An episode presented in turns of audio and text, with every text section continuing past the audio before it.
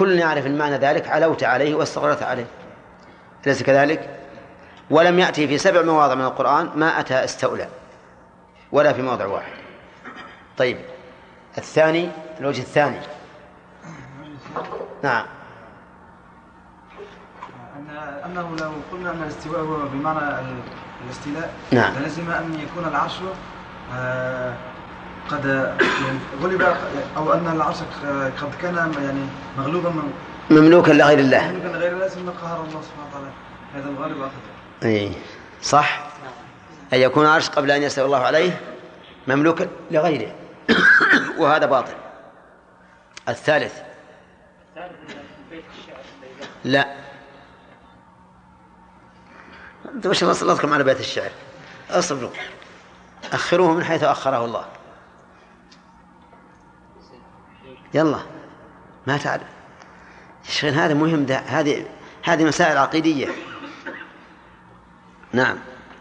لو لو فسر بالاستولاء لازم أن يكون الله استوى استوى على الأرض. لجاز أن يقال إن الله استوى على الأرض وعلى الشمس والقمر نعم والجبال والجمال وغيرها. لأنه مستولى على هذا كله. صح؟ طيب. وبطلان لازم يدل على بطلان الملزوم وش بقي عندنا؟ باقي يعني الثم للتراخي يعني إذا كان على طريق الاستيلاء بعد يعني قبل هذا ما هو في قدرته. إيه. شو هذا؟ ذكرت. هذه ذكرت. إيه زي لا ذكرت هذه نعم. تفسير الاستواء بالاستيلاء ليس له شاهد صحيح من اللغة. زين. ليس عليه دليل من اللغة. طيب. لكن إذا قال قائل عليه دليل من اللغة. قل يا اخ أي نعم. ها. ما حضرت؟ أمس ما حضرت؟ حجب يا أخي قل لا ولا نعم؟ ما حضر طيب. يلا نصر. قول الشاعر استوى بشر من غير سيف إذا قال عليه دليل من اللغة وهو قول الشاعر قد استوى بشر على العراق من غير سيف أو دم مهراق ما الجواب عن هذا؟ من عدة أوجه. أي نعم. الوجه الأول أن هذا الشاعر مشهور نعم. الوجه الثاني أن هذا معارض في النص. البيت الشعر معرفة النص. إيش النص؟ النص. الرحمن على استوى اي بس ما قال قد استولى بشر على العراق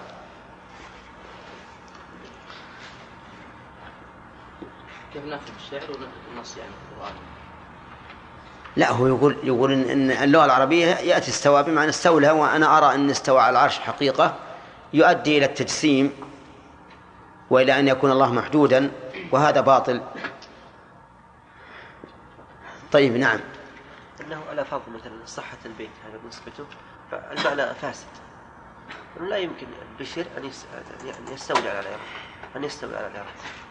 يعني استوى بمعنى استولى عليه. إذا نقول أولا أن البيت قائله مجهول فلا حجة فيه. الثاني أن فيه ما يمنع أن يكون المراد العلو الذاتي وهو أن بشرا لا يمكن أن يركب على العراق. كذا ولا لا؟ طيب هذا وجهان. فيه وجه ثالث؟ أي نعم. وهو أنه بإمكاننا حتى هذا البيت أن يعني نضع فيه المعنى معنى العلو. معنى العلو. لكنه علو معنوي. تمام. وذلك في قوله سبحانه وتعالى ولا تهنوا ولا تهنوا ولا تحزنوا. وأنتم؟ العلو. تمام. وحتى لا لا تهنوا ولا تحزنوا وأنتم العلون طيب إذا نقول يمكن أن نجعل استوى على العراق استواء إيش؟ معنويا. يعني على عليه علوا معنويا بالسيطرة والغلبة. نعم. يا شيخ. أقول أنك نجزم بأن قائل هذا البيت إنما قاله عند اختلاف اللسان. نعم. لأن بشر مروان متأخر في بني أمية. نعم. هذا يمكن أن يقال. يمكن أن يقال مع الجه... أن الجهالة كافية. طيب. الآن أعلن في الساعة. تأكده؟ ها؟ تسميع الدرس القادم تسميع ليش أخذنا خمسة. ها؟ لا بنكمل قد تعالى أن يحد هذا مهم. لماذا لم نتكلم بالنسبة للكرسي؟ أي نعم. ما جاء. ما جاء. مع أن ال- الصحيح أن الكرسي غير العرش. وإن كان بعض العلماء فسر الكرسي بالعرش لكنه ليس بصحيح.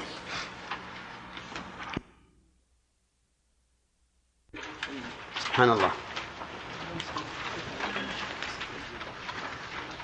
فلا يحيط علمنا بذاته كذاك لا ينفك عن صفاته. بسم الله الرحمن الرحيم. قال رحمه الله تعالى سبحانه قد استوى كما ورد من غير كيف. قد تعالى أن يحد إلى قوله من غير كيف تقدم الكلام عليه وبينا فيها مذهب أهل السنة والجماعة.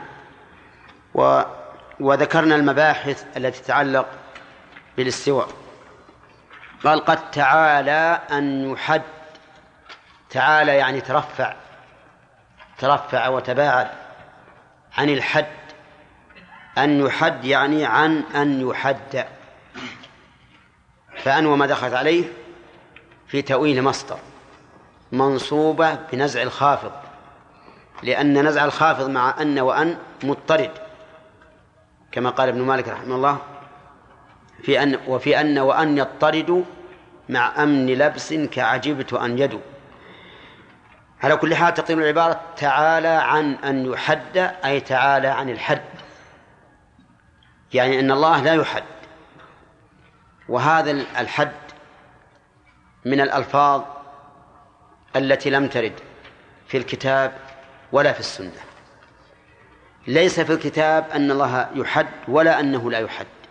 ولا في السنة أن الله يحد ولا أنه لا يحد. وإذا كان كذلك فالواجب إيش؟ الواجب السكوت عنه. لا تقل إنه يحد ولا إنه لا يحد. ما الذي حدك على أن تقول إنه يحد أو لا يحد؟ ليس هناك ضرورة. لو كان من الضروري أن نعتقد أن الله يحد أو لا يحد لكان الله إيش؟ يبينه أو السنة تبينه. لأن الله تعالى يقول نزلنا عليك الكتاب تبيانا لكل شيء. ولذلك اختلف كلام من تكلم به من السلف. هل نقول إن الله يحد أو نقول إن الله لا يحد؟ فمنهم من أنكر الحد وقال إنه لا يجوز أن نقول إن الله محدود ومنهم من قال يجب أن نقول إن الله محدود وأن له حدا. ولكن يجب أن نعلم أن الخلاف يكاد يكون لفظيا. لأنه يختلف باختلاف معنى الحد المثبت والمنفي. فمن قال إن الله محدود أراد أنه بائن من الخلق ومحاد لهم. ليس متصل ليس داخلا فيهم ولا هم داخلون فيه.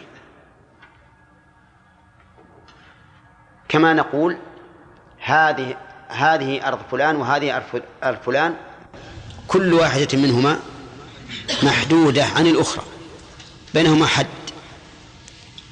فمن أثبت الحد أراد به هذا المعنى أي أن الله تعالى منفصل بائن عن الخلق ليس حالا فيهم ولا الخلق حالون فيه. وهذا المعنى صحيح. ومن قال إنه غير محدود أراد أن الله تعالى أكبر من أن يحد. ولا يحده شيء من مخلوقاته ولا يحصره شيء من مخلوقاته. فقد وسع كرسيه السماوات والأرض. ولا يمكن أن يحده شيء من المخلوقات. وهذا المعنى صحيح ولا غير صحيح؟ غير صحيح. صحيح. وهذا المعنى صحيح. والكل كل السلف متفقون على هذا.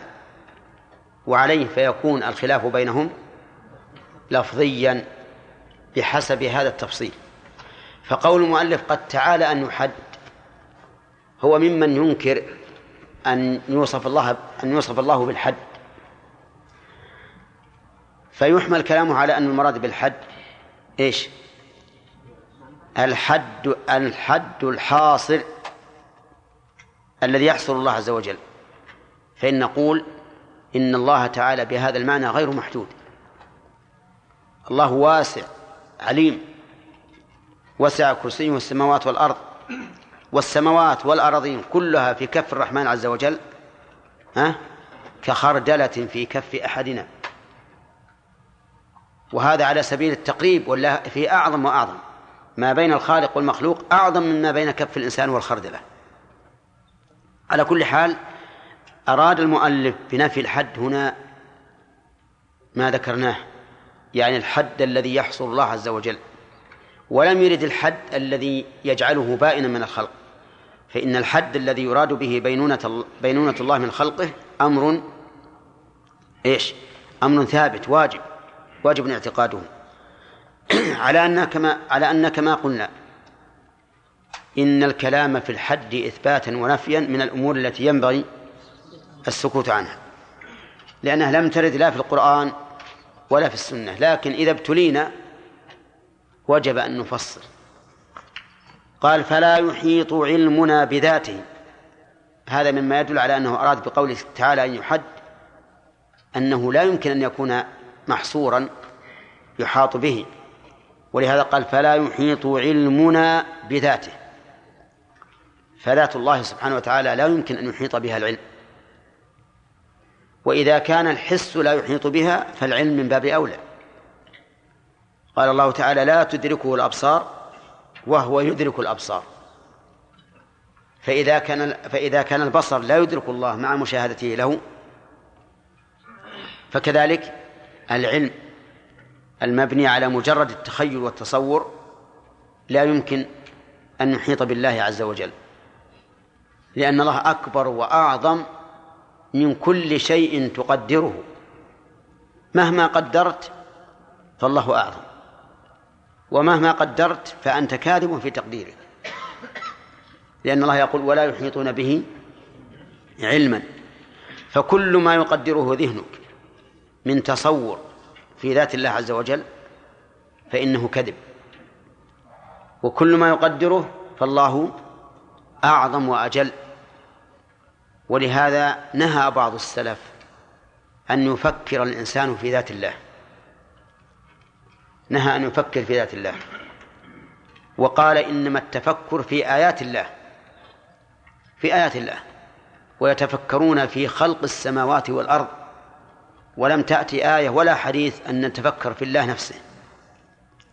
فالتفكر إنما يكون في آياته في أسمائه في صفاته أما في ذاته فلا. لأنه مهما كان الأمر ما يمكن تصل إلى نتيجة إلا إلى نتيجة محرمة وهي أن تتصور مثالا ليس لك به علم. وقد قال الله تعالى ولا تقف ما ليس لك به علم. إذا دع التفكر في هذا. تفكر في أسمائه. وش معنى الاسم؟ وش معنى الاسم؟ ماذا يتضمنه من صفة؟ تفكر أيضا في آياته.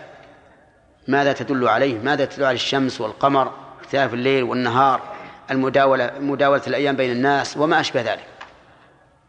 أما أن تجعل ذات الله عز وجل هي محط التفكير محط التفكير فهذا خطأ وضلال. خطأ وضلال.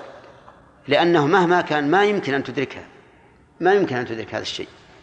طيب ولهذا قال فلا يحيط علمنا بذاته كذاك لا ينفك عن صفاته. كذاك لا ينفك عن صفاته. فلا يحيط علمنا بذاته. هذا هذا النظم كذاك لا ينفك عن صفاته. لما بين أننا لا يحيط علمنا بذاته وكان هذا قد يوهم أن لا نتحدث عن الصفات. كما أننا لا نتحدث عن الذات قال كذاك لا ينفك عن صفاته. لا ينفك عن صفاته أي لم يزل ولا يزال متصفا بالصفات صفات الكمال. نعم. وإذا كان متصفا بصفات الكمال فلنا أن نبحث عن الصفة من حيث المعنى. من حيث المعنى لا من حيث الكيفية والكنة. التي هي عليه لأن هذا غير مدرك أيضا. لكن من حيث المعنى لنا أن نبحث عن الصفة. ما معنى الرحمة؟ ما معنى العزة؟ ما معنى الحكمة؟ وهكذا. طيب وقول المؤلف كذاك لا ينفك عن صفاته. فيه شيء من الإجمال يحتاج إلى تفصيل. وذلك أن صفات الله عز وجل تنقسم إلى قسمين. قسم لازم لذاته لا ينفك عنه أبدا. وهذا ما يعرف عند العلماء بالصفات الذاتية بالصفات الذاتية. فهذا لا ينفك الله عنه مثل العلم والقدرة والحكمة والعزة وما أشبه ذلك. كذلك أيضا لا ينفك عن الصفات الخبرية الصفات الخبرية التي مسماها بالنسبة لنا أبعاض وأجزاء. انتبهوا لتحرير العبارة. لا ينفك عن إيش؟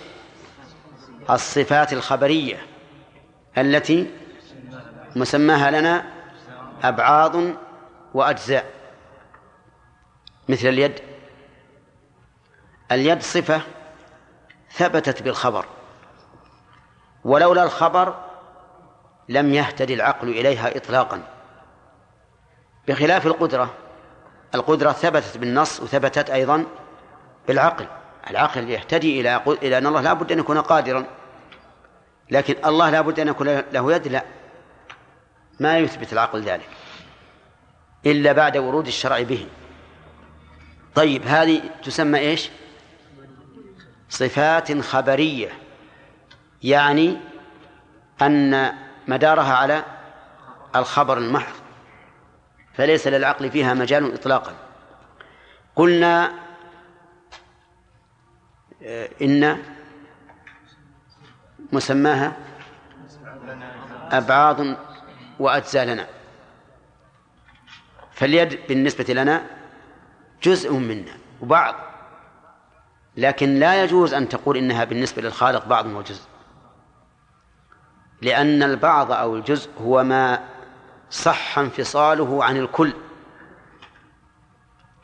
ومعلوم أن صفات الله تعالى كاليد والقدم لا يمكن أن نتصور فيها أو أن نحكم فيها بجواز إيش؟ بجواز الانفصال. إذا فلا يصح أن تطلق عليها أنها بعض من الله أو جزء من الله.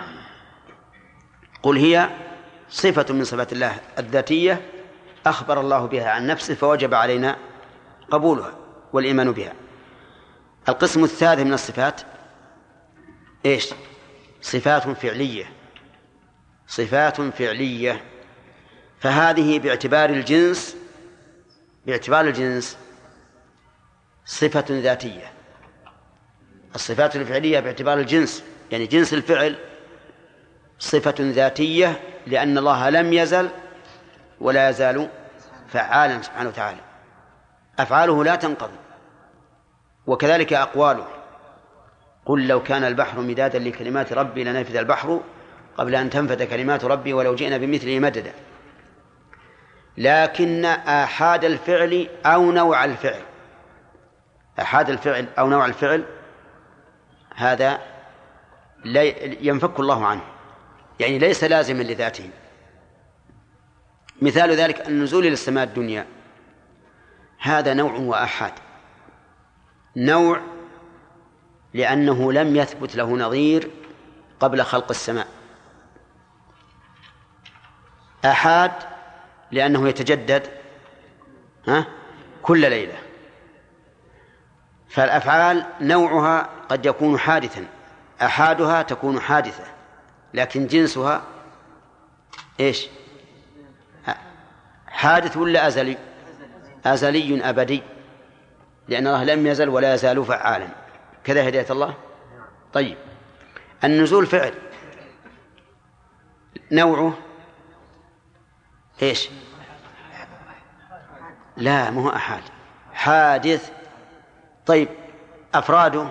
كل ليلة. هذا أحد. الإستواء على العرش أيضا نوع. فهو باعتبار أصل الفعل صفة ذاتية باعتبار النوع لأنه لم يكن إلا بعد خلق العرش. يكون فعليا يكون فعليا. أما أحادية ما نستطيع أن نقول أحادية لأن استواء الله على العرش ثابت ولا يمكن أن نقول إن الله قد قد لا يستوي على العرش. ما ما نقول هذا لأن ما عندنا علم بذلك الشيء. بخلاف نزول إلى السماء الدنيا لما كان مقيدا بزمن قلنا إنه يحدث كل ثلث ليلة يحدث بالنسبة للسماء الدنيا. إذن قول المؤلف كذاك لا ينفك عن صفاته يجب أن يحمل على الصفات الذاتية والصفات الفعلية. طيب لا يجب أن يحمل على الصفات الذاتية والصفات الخبرية وعلى جنس الصفات الفعلية. والله أعلم.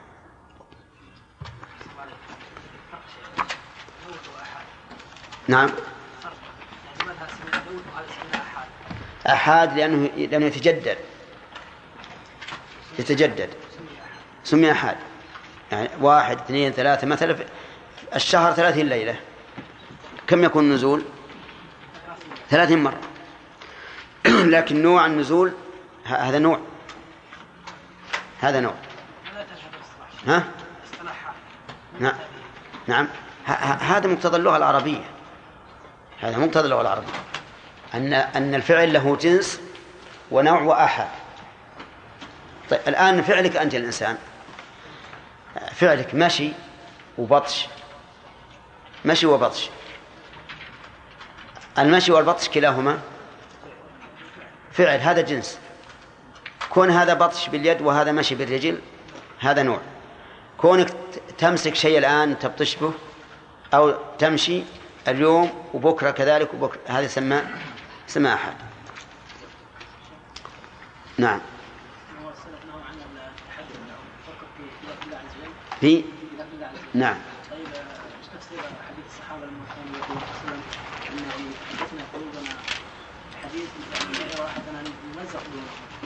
نعم. هذا ما يلقيه الشيطان في قلب الإنسان من الوسوسة. ومنه ما أخبر به الرسول قال لا يزال الناس يتحدثون يقول من خلق كذا من خلق كذا حتى يقولوا من خلق الله. من هذا الجنس؟ هذا يجب الإعراض عنه. نعم. في يجعل كلام السلف؟ يختلف في الحد عنه في الجوهر والعرض والجسم كلهم يعني من معنى وترك من شلون؟ يعني الجوهر مثلا أو الجسم يقول إنه لو أراد كذا فالمعنى صحيح ولو أراد كذا فالمعنى خطأ. نعم. والحد كذلك. نعم. لكن السلف اختلفوا في اثباته فمنهم من اثبت نفس الحد يعني. إي نعم. ولم يثبته الجسم اطلاقا. هل في سبب يعني على خلافهم الظاهر انه إنه يعني هذه مسألة قضية عين وقتية. وقتية. أحيانا السلف حتى بعضهم أنكر أن تقول إن الله استوى عرش بذاته. أو أن الله ينزل بذاته. لكن الذين قالوها اضطروا في ذلك الوقت إلى أن يقولوا هذا. فمثلا الذين قالوا إنه بحد لعلهم يخاطبون قوما يقولون إن الله داخل العالم. وكذلك الذين قالوا إنه بغير حد لعلهم يخاطبون قوم يمثلون. نعم. ورد أثر عند ابن خزيمة في كتاب إثبات صفة الرب. أن العرش يأبط من من الرحمن أعطيت الرحل نعم. فما معنى هذا؟ هذا إذا صح الحديث فيه مقال لكن إذا صح فهو تمثيل لعظمة الله عز وجل. تمثيل لعظمة الله عز وجل. وليس هذا من ولا يمكن أن نقول إنه يقل الله على وجه يحتاج إليه. هذا شيء مستحيل. والصلاة والسلام على رسول الله وعلى آله وصحبه ومن والاه. قال رحمه الله تعالى فلا يحيط علمنا بذاته كذاك لا ينفك عن صفاته. فكما فكل قد جاء في الدليل فثابت من غير ما تمثيل من رحمة ونحوها كوجهه ويده وكل ما من نهجه. بس. بسم الله الرحمن الرحيم. الحمد لله رب العالمين والصلاة والسلام على نبينا محمد وعلى آله وأصحابه أجمعين. هل يمكن الإحاطة بذات الله عز وجل؟ بذات الله.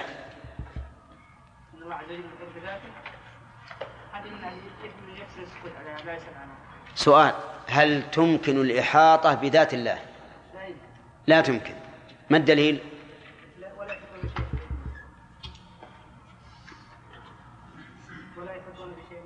لا. دليل.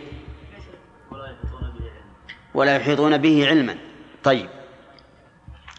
بناء على ذلك هل يحسن يا أحمد هل يحسن أن يتفكر الإنسان في ذات الله؟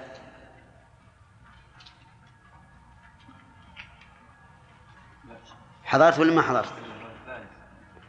لا. بذات مو بآيات الله بذات الله. ها؟ ما يحسن لأنه لا يمكن الإحاطة بها. ما دام لا يمكن الإحاطة بها فالتفكر فيها غير غير محمود بل هو إلى التحريم أقرب.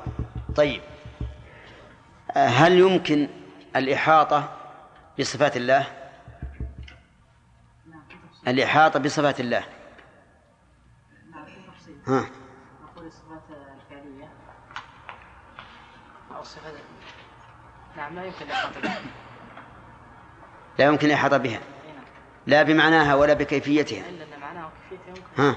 معناها يمكن الإحاطة إذن الصفات يمكن الإحاطة بمعناها وأما كيفيتها فلا يمكن طيب عندك دليل على هذا؟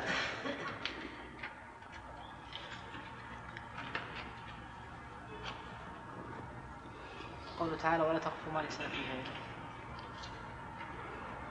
بالنسبة للكيفية يمكن. طيب قوله ولا ولا تقف ما ليس لك به علم هذا دليل على عدم الإحاطة بالكيفية. ها. بالمعنى.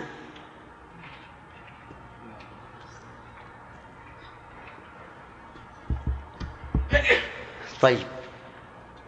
أحمد.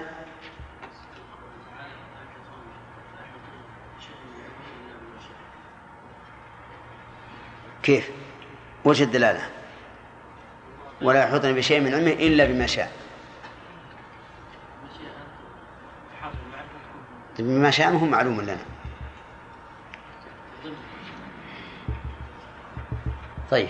إن الله ندبنا إلى تدبر القرآن وفهم معناه والحث على تدبر آياته وفهمها. ولو كان فهم المعنى غير ممكن أو مستحيل لكان الحث على تدبر القرآن ومعانيه وفهمها لغو من القول. طيب. نقول إن الله أنزل القرآن بلسان عربي مبين وحثنا على تدبره وأمرنا به ووبخ من لم يتدبر وهذا يدل على أنه يمكن الإحاطة بماذا؟ بالمعنى. طيب. قول المؤلف كذاك لا ينفك عن صفاته يا شاكر. ماذا تقول في هذه الجملة؟ كذاك لا ينفك عن صفاته. ماذا تقول في هذه الجملة؟ هل هي على إطلاقها أو لا؟ ها؟ ما حضرت. يقول فسر الماء بعد الجهد بماذا؟ بالماء. تلقي سؤال على الطالب ثم يقعد له شوي. وآخر والنهاية؟ ما حضرت. نعم. ولو قال ما حضرت من أول كان أحسن. وكذاك لا ينفك عن صفاته وصفاته الله تبارك وتعالى ذاتية. لا ينفك إيش؟ ما قال المصنف لا ينفك عن صفاته يعني ما ينفك صف- صفات منه ولا صفات يعني يعني على إطلاقه على إطلاقه. لا. على إطلاقه ذاتية. و- ها. وإذا كان فعلية ها. فعلية في في إذا كان الجنس الصفة نعم. فذلك لا ينفك نعم. وإن كان نوعه آحاده ينفك أحسنت. بارك الله فيك. إذن ليس على إطلاقه. نقول لا ينفك عن صفاته الذاتية أو الخبرية أو جنس الفعلية. كذا؟ هذه ثلاث أشياء. فالعلم والقدرة لا يمكن أن ينفك الله عنها. كذا؟ جنس الفعل يعني كونه فعالا ولا يزال فعالا هذا أيضا لا لا ينفك عليه النوع والآحاد ينفك عنها الصفات الخبرية لا ينفك عنها. وما هي الصفات الخبرية؟ الأخ. أنت. أي نعم. ما حفظت إيه زين جزاك الله خير. نعم. مثل ثبوت اليد لله جل وعلا أي نعم. الضابط فيها كل صفات مسماها بالنسبة إلينا أبعاض وأجزاء. هذا الضابط. كل صفات تصف الله بها مسماها بالنسبة إلينا أبعض وأجزاء تسمى صفات خبرية. لأنه آه، لأنها لم تثبت إلا بالخبر فالعاقل لا يدركها ولا يعرف أنها من صفات الكمال أو من أو من صفات الكمال لكن الخبر هو الذي أثبتها. قال المؤلف فكل ما قد جاء في الدليل فثابت من غير ما تمثيل. هذه قاعدة نافعة في باب الصفات. ها؟ لا ما عاد الآن نشرح. فكل ما قد جاء في الدليل فثابت. كل ما جاء في الدليل فثابت. ولكن ما هو الدليل الذي يعتمد عليه في صفات الله عز وجل؟ الدليل الذي يعتمد عليه في صفات الله هو الأثر فقط. عند أهل السنة والجماعة. الأثر المتمثل في أمور ثلاثة الكتاب والسنة وأقوال الصحابة. حطوا بالكم. هذه مصادر التلقي بالنسبة للصفات. عند غير أهل السنة والجماعة الدليل المعتمد عليه في هذا الباب هو العقل. هو العقل وهذا مذهب الأشاعرة. فيقولون ما اقتضى العقل إثباته أثبتناه وإن لم يوجد في الكتاب والسنة. وما اقتضى العقل نفيه نفيناه وإن وجد في الكتاب والسنة. وما لا يقتضى العقل إثباته ولا نفيه فأكثرهم نفاه لعدم الدليل المثبت. وبعضهم توقف فيه لعدم الدليل المثبت والنافي. حطوا بالكم الآن. إذن كل ما جاء في الدليل فثابت ولكن ما هو الدليل؟ الدليل عند أهل السنة والجماعة ثلاثة أشياء. الكتاب والسنة وأقوال الصحابة. هذا الدليل عند أهل السنة والجماعة. لا دليل رابع. أما عند غير أهل السنة والجماعة عند أهل البدع كالأشاعرة والمعتزلة والجهمية وغيرهم فالدليل هو العقل. الدليل هو العقل. تقريره عندهم يقولون ما أثبته العقل أثبتناه وإن لم يوجد في الكتاب والسنة. وما نفاه العقل نفيناه وإن وجد في الكتاب والسنة. وما لا يقتضي العقل إثباته ولا نفيه فأكثرهم إيش؟ نفاه. وقال لا يمكن إثباته لعدم وجود الدليل المثبت. والأصل العدم. فما دام العقل لم يثبت فالأصل العدم فيجب نفيه. وبعضهم توقف فيه. وقال لا نثبت لعدم وجود الدليل المثبت ولا ننفي لعدم وجود الدليل النافي. فنتوقف. توقف لا نثبت ولا ننفي. لكن الأكثر على إيش؟ على النفي لأنهم يقولون إذا لم يوجد دليل مثبت فالأصل عدم الثبوت فننفيه احتجوا بالكم يا جماعة. طيب ما جاء في الدليل من كتاب الله وسنة رسوله صلى الله عليه وسلم وأقوال الصحابة فإنه ثابت. لا يجوز أن ننفيه. لا تكذيبا ولا تحريفا المسمى بالتأويل. لا يجوز أن ننفيه لا تكذيبا ولا تحريفا المسمى. عندهم يسمى تأويلا. طيب وإن شئت فقل لا تكذيبا ولا تأويلا بمعنى التحريف. ولا تأويلا بمعنى التحريف. طيب فمثلا الرحمن على العرش استوى. هذا ثابت بالدليل. ما الدليل؟ الرحمن على العرش استوى. لا يجوز أن ننفيه بتكذيب فنقول إن الله لم يستوي. لأن من قال إن الله لم يستوي فهو كافر. كافر كفرا مخرج عن الملة. ليش؟ لأنه مكذب. ولا تأويلا يكون تحريفا. فمن قال إن الله استوى بمعنى استولى فهذا أثبت الاستواء لكن إيش؟ حرف معناه. فنحن نثبته ولا ننفيه لا تكذيبا ولا تأويلا هو حقيقته التحريف. هذا معنى قول المؤلف ثابت أي ثابت ثبوتا حقيقيا لا تكذيب فيه ولا تحريف. طيب. ما هو الدليل؟ الدليل على وجوب ثبوته السمع والعقل. أما السمع فلأن الله أثبت هذه الأسماء والصفات. فقال ولله الأسماء الحسنى فادعوه بها. وقال وربك الغفور ذو الرحمة. وقال ويبقى وجه ربك ذو الجلال والإكرام. فأثبت الأسماء والصفات الخبرية والذاتية.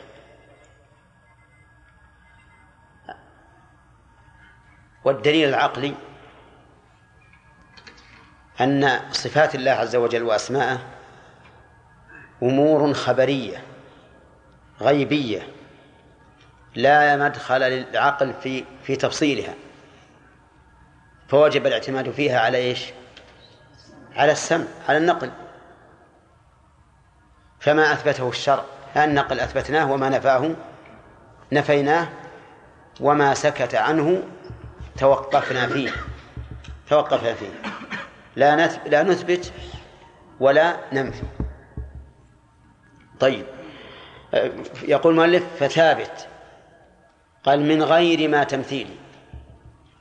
لأنه لما كان الثبوت قد يستوجب التمثيل أو قد يستلزم التمثيل نفى هذا فقال من غير ما تمثيل فلا نمثل. نثبت لله وجها بدون إيش؟ بدون تمثيل. يدا بدون تمثيل. وهكذا بقية الصفات. والتمثيل قد دل على نفيه عن الله السمع والعقل.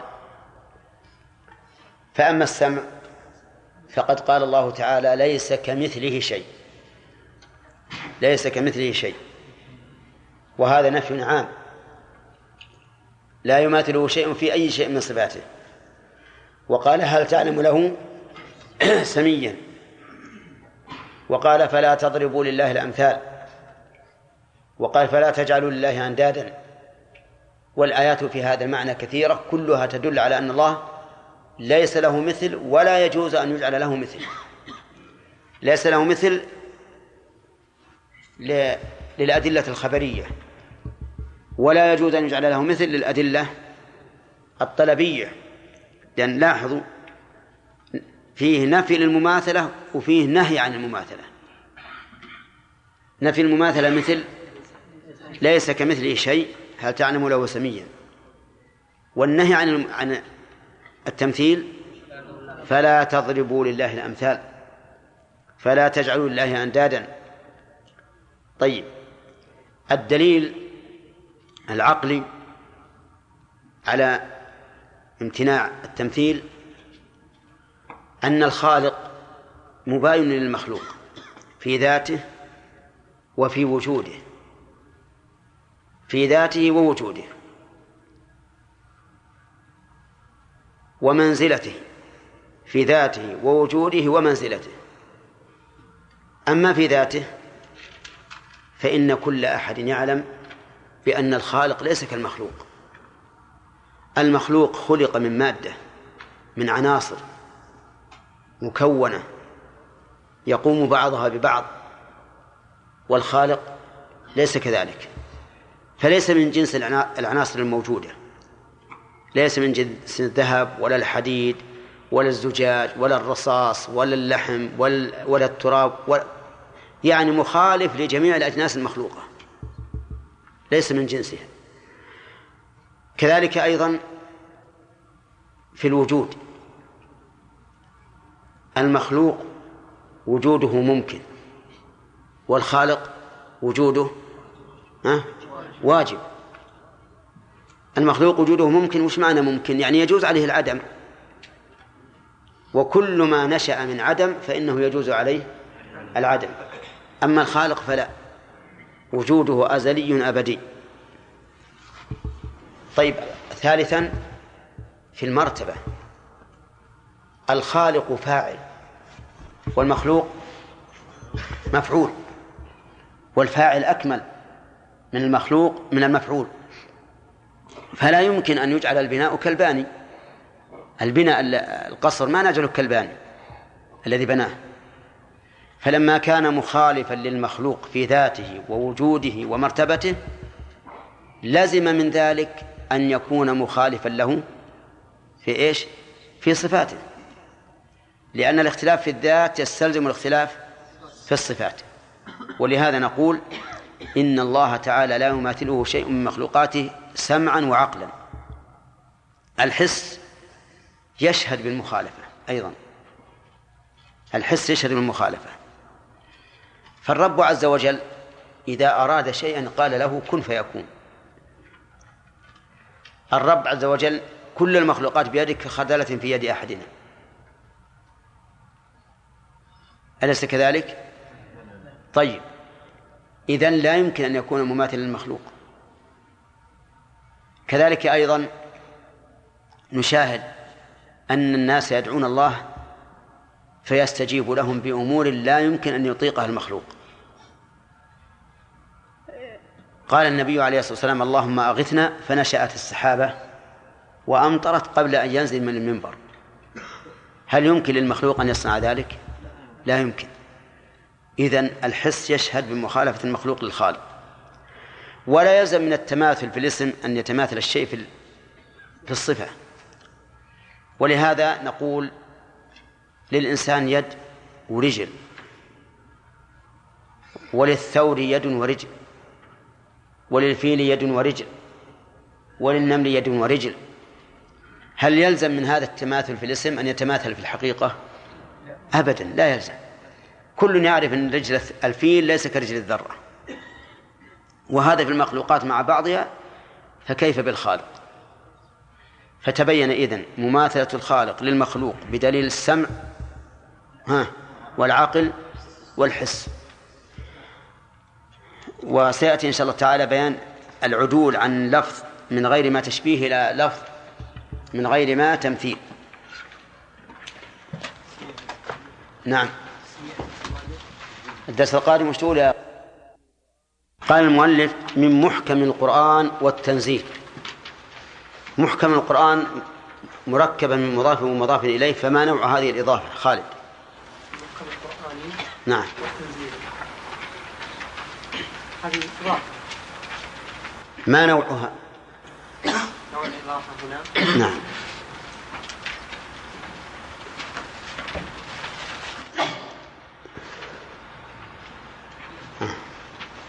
ما فيه إلا ثلاثة؟ أربعة. ها خمسة. طيب. لا ما لست أقول على التقدير نوع الإضافة. أحسنت. من باب إضافة الصفة إلى الموصوف فالمعنى من محكم الآيات أي من الآيات المحكمة. فهمت خالد؟ هذه جئتنا على بعدين طيب وأنا ما قلته. إذن يدل هذا على أن القرآن كله محكم محكم. ها؟ نعم. طيب فيه آيات تدل على أنه متشابه. نعم. وآيات على أنه بعضهم محكم وبعضهم متشابه. كيف تجمع بينها؟ نعم. أما ال- الإحكام فهو التشابه يكون آه، تشابه الآيات وأن بعضها يشبه بعض في الجودة والإتقان والإحكام. نعم. نعم. والإحكام كذلك يعني جميع آيات القرآن الكريم كلها كلها محكمة. طيب والآيات اللي تدل على أن بعضهم محكم وبعضهم متشابه؟ هذه ذكر شيخ الإسلام رحمه الله بأن ال- الإحكام ينصب على جزء والتشابه ينصب على جزء. كيف ذلك؟ جزء آخر. الله حينما قال عز وجل هو الذي أنزل عليك الكتاب منه آيات محكمات هن أم الكتاب وأخرى متشابهات. مم. فالإحكام واضح. لكن التشابه يكون نسبي. يعلمه بعض الناس دون بعض. ما أعطينا جوابا قاطعا. نعم. الله عز وجل لما قال آه، المحكمات قال فيها هن أم الكتاب المتشابهات عندما نردها إلى المحكمات تصبح كافرة إذا كما المراد بالمحكم والمتشابه؟ المحكم ما اتضح معناه وصار معلوم والمتشابه ما لا يظهر معناه إلا بغيره. فلهذا المتشابه يرد إلى المحكم. طيب إذن متشابه يعني لا يظهر معناه إلا بغيره. خفي معناه. محكم يعني واضح المعنى. طيب وحينئذ يكون القرآن كله محكما. لأنك إذا ردت المتشابه إلى المحكم صار الجميع محكما. طيب قال المؤلف كلامه قديم. حمد. كلامه قديم. نحن عقبنا على كلام المؤلف هذا. ها. اللفظة لم ترد لا في الكتاب ولا في السنة نعم. نتجنب هذا هذا اللفظ أيضا وهي في من حيث المعنى صحيحة ولا غير صحيحة أما من حيث المعنى فهي صحيحة معناها إن القرآن قديم. قديم أي مبدأه يقصد يقصد ابتداء ابتداء قديم. يعني تكلم الله به في الأزل قبل أن يبعث محمدا. لا.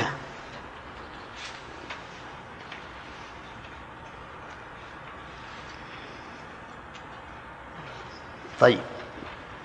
آه، ما الذي قلنا إنه ينبغي أن تحل محل قديم؟ ينبغي يكون عظيم. عظيم. كلامه سبحانه عظيم. طيب. بالنسبة للما- للكلام الأول هل هو صحيح كلمة قديم؟ الأخ حمد يقول هذه لم ترد في القرآن ولا في السنة قلنا لا بأس. لكن أيضا من حيث المعنى قل يا أخ. أي نعم. لا ما هو الله. القرآن كلامه سبحانه قديم القرآن.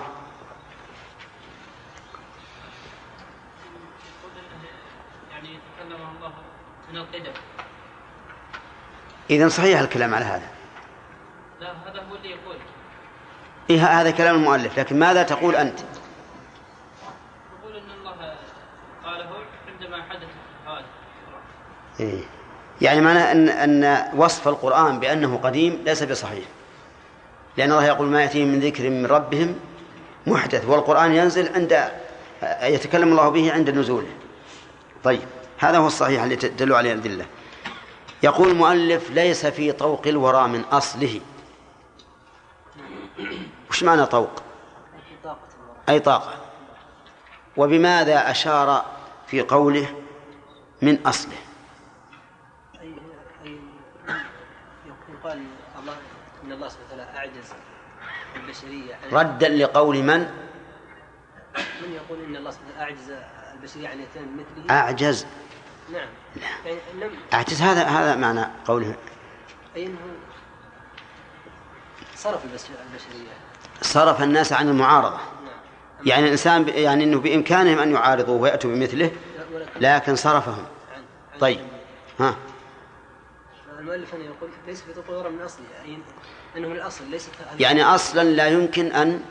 يأتوا بمثل هذا. نعم. وليس معنى أنه يمكن لكن صرفوا عن المعارضة. بينهما فرق ولا ما بينهم فرق؟ نعم بينهم. ها. أما إذا قلنا أنها توجد فيه وإذا قلنا توجد فيها موجودة أصلا ولكن صرفها يعني. وأما إذا قلنا فيكون القرآن حينئذ غير معجز. غير معجز نعم. طيب. أما إذا قلنا أنها من الأصل ليست موجودة فالقرآن معجز. صار معجزا. طيب. هل يمكن أن نقول بأن القرآن معجز ولو بأن ولو بالصرفة؟ ها. لأن بأن الله يعني صرف الناس عنه مع قدرتهم عليه؟ ودل أنه الحق. دل على أنه حق. إذا لو كان باطلا لمكن الله هؤلاء أن يعارضوه حتى يتبين بطلانه. واضح؟ طيب لكن هذا القول أصلا غير صحيح. طيب المؤلف يقول يا بسام وليس ربنا بجوهر ولا عرض ولا جسم. فهل هو يقول بنفي ذلك؟ أو ينفي القول بذلك. يقول بنفي ذلك؟ وش يقول يا جماعة؟ أو ينفي القول بذلك؟ يقول بنفي ذلك صح. ما الفرق بينهما يا بسام؟ ما الفرق بين قولنا إنه يقول بنفي ذلك؟ أصبر. ما الفرق بين قولنا إنه يقول بنفي ذلك أو إنه لا يقول بنفي ذلك. لو إنه قال بنفي ذلك. فهي بدعة كون السلف ما قالوا بذلك يعني معناه أنه يثبت النفي. نعم أن يثبت نفي القول. نفي القول. ن- نفي هذه الأشياء يعني. لا أن ينفي هذا القول أو نعم. يثبته. نعم. فهو يعني مبتدع من القول ما جاء من سلفنا رحمه الله ما أتضح لجوابك أو أنت ما اتضح للسؤال ما اتضح للسؤال. السؤال ما الفرق بين قولنا يقول بنفي ذلك وبين قولنا لا يقول بنفي ذلك. ها. إذا إذا قلنا أنه يقول بنفي ذلك يعني ينفي الجوهر والعرض نفسه. زين. وإذا قلنا أنه لا يقول بذلك يعني ينفي القول بذلك. ينفي القول بذلك. وش الفرق بينهم؟ يعني بالأول يقول إن الله سبحانه ليس جوهر وليس عرض إذن حكم بالنفي. نعم. طيب. والثاني يقول أنا لا أقول أن الله جوهر ولا عرض فيكون متوقفا. كذا كذا؟ طيب. لو كان مراد المؤلف الثاني أي نفي القول بذلك لكان صوابا. صوابا. لأنه مالك تقول بهذا الشيء. لكن هو رحمه الله يريد القول بنفي ذلك. إذن فهناك فرق بين نفي القول بذلك وبين القول بنفي ذلك. صح؟ بينهم فرق. وأكثر الناس لا يفرقون. يظنون أن القول بالنفي كنفي القول ولا ولا وليس كذلك. طيب ما هو القول الصحيح يا بندر في هذه المسألة؟ نعم أولا أن ما هو القول الصحيح؟ نفصل نعم. نستفصل لمن تكلم فيه. إذن القول الصحيح أن نستفصل. أولا ابدأ باللفظ. نعم الجوهر باللفظ. ابدأ بحكمك على اللفظ. نعم أول لفظ بدعة. لم يرد في كلام سلفه رحمه الله. إذن فالصواب أن نسكت نعم. عن القول به نفيا أو إثبات أو إثباتا. زين هذا صحيح. بالنسبة للمعنى. ثم بالنسبة للمعنى نقول ما تريد بالجوهر؟ ما تريد بهذه الألفاظ؟ ما تريد بهذا الألفاظ؟ ها. إن أردت مثلا الجوهر أن الله لا لا. تقول بهذه الألفاظ كيف تقول إن أردت بالجوهر؟ نعم إن أردت بها معنى لا يليق بالله فهو منفي عن الله. فهو منفي عن الله. وإن أردت معنى لائقا بالله آه. فهو مثبت له. فهو غير فلا يصح النفي عن الله. نعم. كذا؟ طيب. واضح الآن؟ هذه القاعدة في هذه في هذه في هذه الألفاظ وشبهها. نقول القاعدة في هذه الألفاظ وشبهها. أما من جهة اللفظ فإننا إيش؟ لا نطلقه إثباتا ولا نفيا. وأما من جهة المعنى فنستفصل. إن أريد بها معنى يليق بالله فهذا المعنى ثابت وإن أريد بها معنى لا يليق به فهذا المعنى منفي. واضح؟ فمثلا إذا أريد بالجسم الكتلة المكونة من عظام ولحم ودم وأجزاء وما أشبه ذلك فهذا باطل.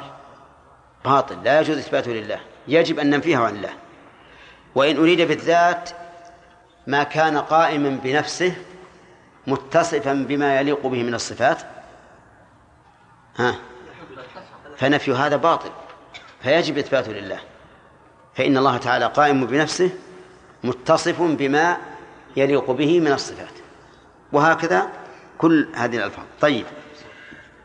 ها لا نبي نأخذ نكمل. وش يجي من من المناقشة؟ الأصول يبقى اليوم السبت إن شاء الله. طيب آه المؤلف يقول استوى كما ورد. كما ورد. الكاف هنا للتشبيه أو للتعليل. ها. التشبيه أو للتعليل. نعم.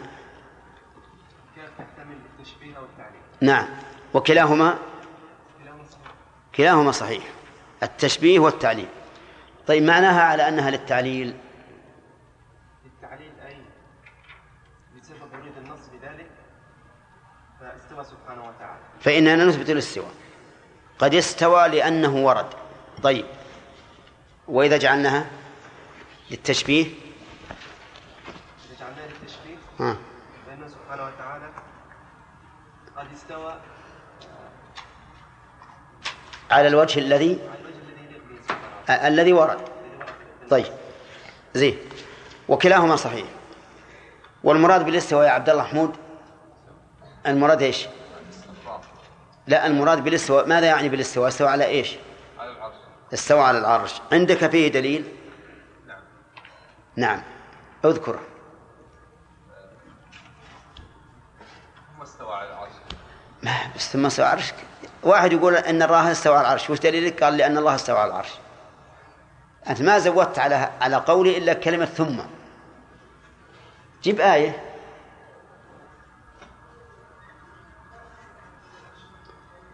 في سورة طه. سورة طه يا عبد الله. ها. هي أخسر الآيات الواردة في هذا. الرحمن على العرش استوى. الرحمن على العرش استوى. تمام. طيب. ما معنى الاستواء عند أهل السنة والجماعة؟ الاستقرار أو العلو أصلا العلو في الحقيقة. العلو والاستقرار على الوجه اللائق بالله عز وجل. طيب هذا العلو هل هو العلو المطلق يعني مطلق العلو الشامل لجميع الخلق؟ الشامل لجميع الخلق. زين. إذا يصح أن نقول إن الله استوى على السماء الدنيا. ها. هذا كلامك. على على إيه.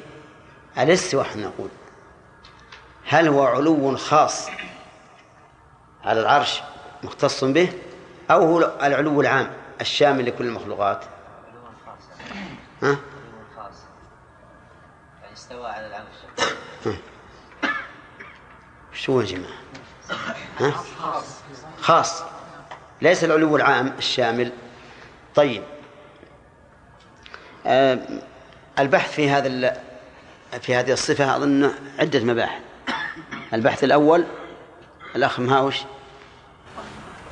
ما عندك شيء.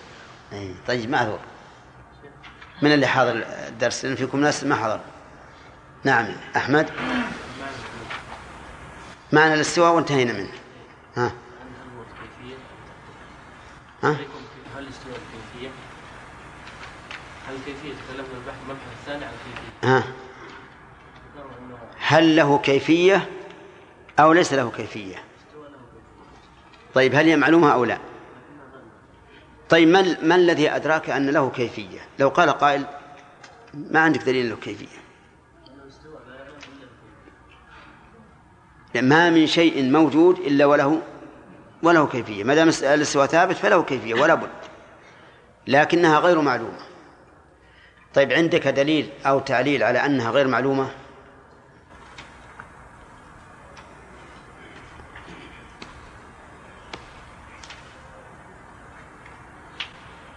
يلا.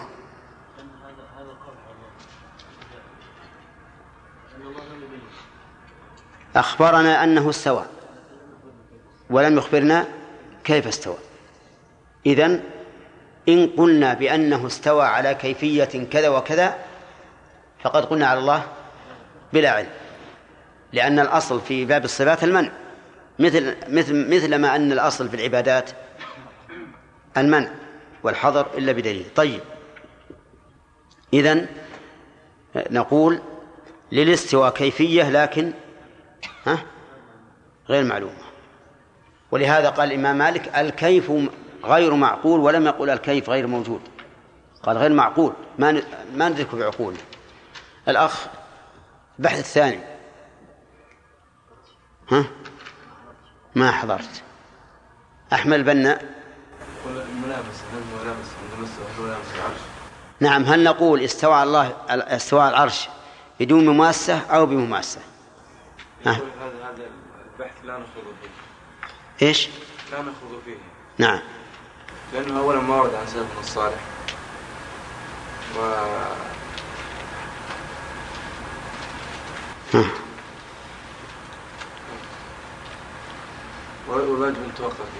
طيب.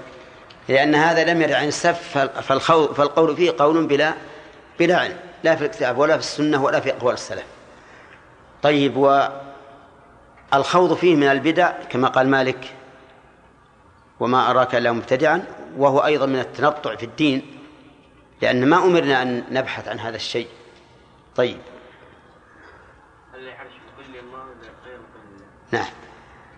هل العرش مقلها أو غير مقلة؟ فماذا تقول؟ يقول إن العرش مقل الله إن الله تبارك وتعالى محتاج إلى عرش. سبحانه. كيف؟ يقول إن العرش مقل الله تبارك وتعالى تقول إن الله تبارك وتعالى محتاج إلى العرش إذن ماذا تقول؟ غير مقل الله نقول هذا غير مقل له يعني إن العرش لا يقل الله على وجه يكون الله محتاجا إليه فيه. كما يقلنا مثلا السرير أو السطح. طيب. لو قال لك قائل ما دليلك على هذا؟ أثبت الاستواء ولم أثبت استواء الرحمن تبارك